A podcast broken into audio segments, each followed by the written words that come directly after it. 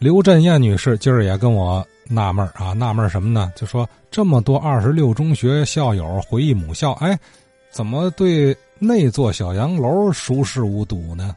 我跟您说，就是二十六中啊，校园里头有一所小洋楼。我因为那个听节目不听晚了嘛，我就追听吧，把这个《一时风情街》这些节目我就都听完了，我就觉得呢。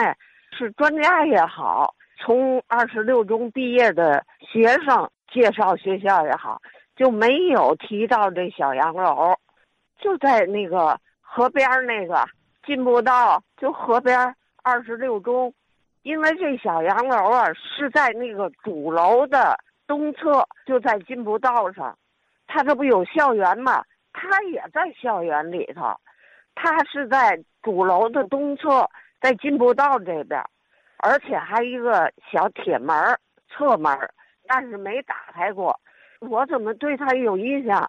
我初二时候，因为我们班人少，女生班我们才三十来个学生，就让我们上这个这小楼里上课去。那哪个年头？我是六三年考入的，初二就是六四年呗。小楼里上课去，所以就有幸进去了。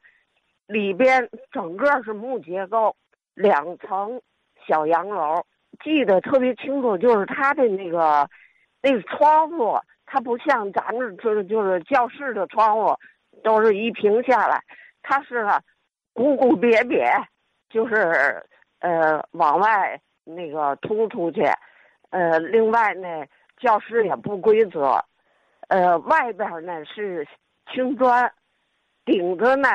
也是有小圆顶子，我怕我记错了，我又跟我们同学的今天上午交流一下，他们也记得说是，但是呢，这就是五月十一号啊，那个有一个姓张的一个这这学校的毕业的学生嘛，他提到我听了几遍，他把学校描述的特别的细致，而且把老师介绍也特别细致。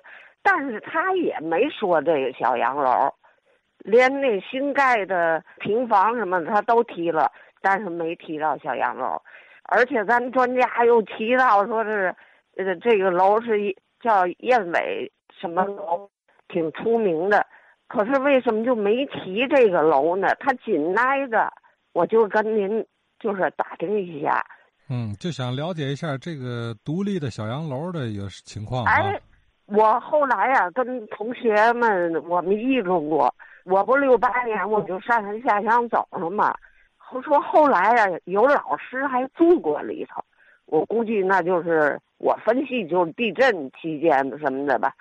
说有老师在里头住过，里头那个那个特别漂亮，那么小洋楼，跟那个小袖珍楼似的，跟这个二十六中这主体楼一比。我就说，挺奇怪的，为什么人们都把它忘了呢？嗯，说起这个建筑群落呀，也消失了啊。曾经就在海河边进步道到到海河边这个挺有名的设计师给设计的啊。他不同时期啊，还真是这个地方几经变换，不同年代的人可能对这个海河边这个院子啊，这个建筑啊，印象也不一样。你像刘女士说的是二十六中，再早点呢，那可能就是女二中。日伪时期那儿可能还不是学校了，哎，更早一九三零年那就又是市立师范了，是吧？使用这个建筑的人还挺多的。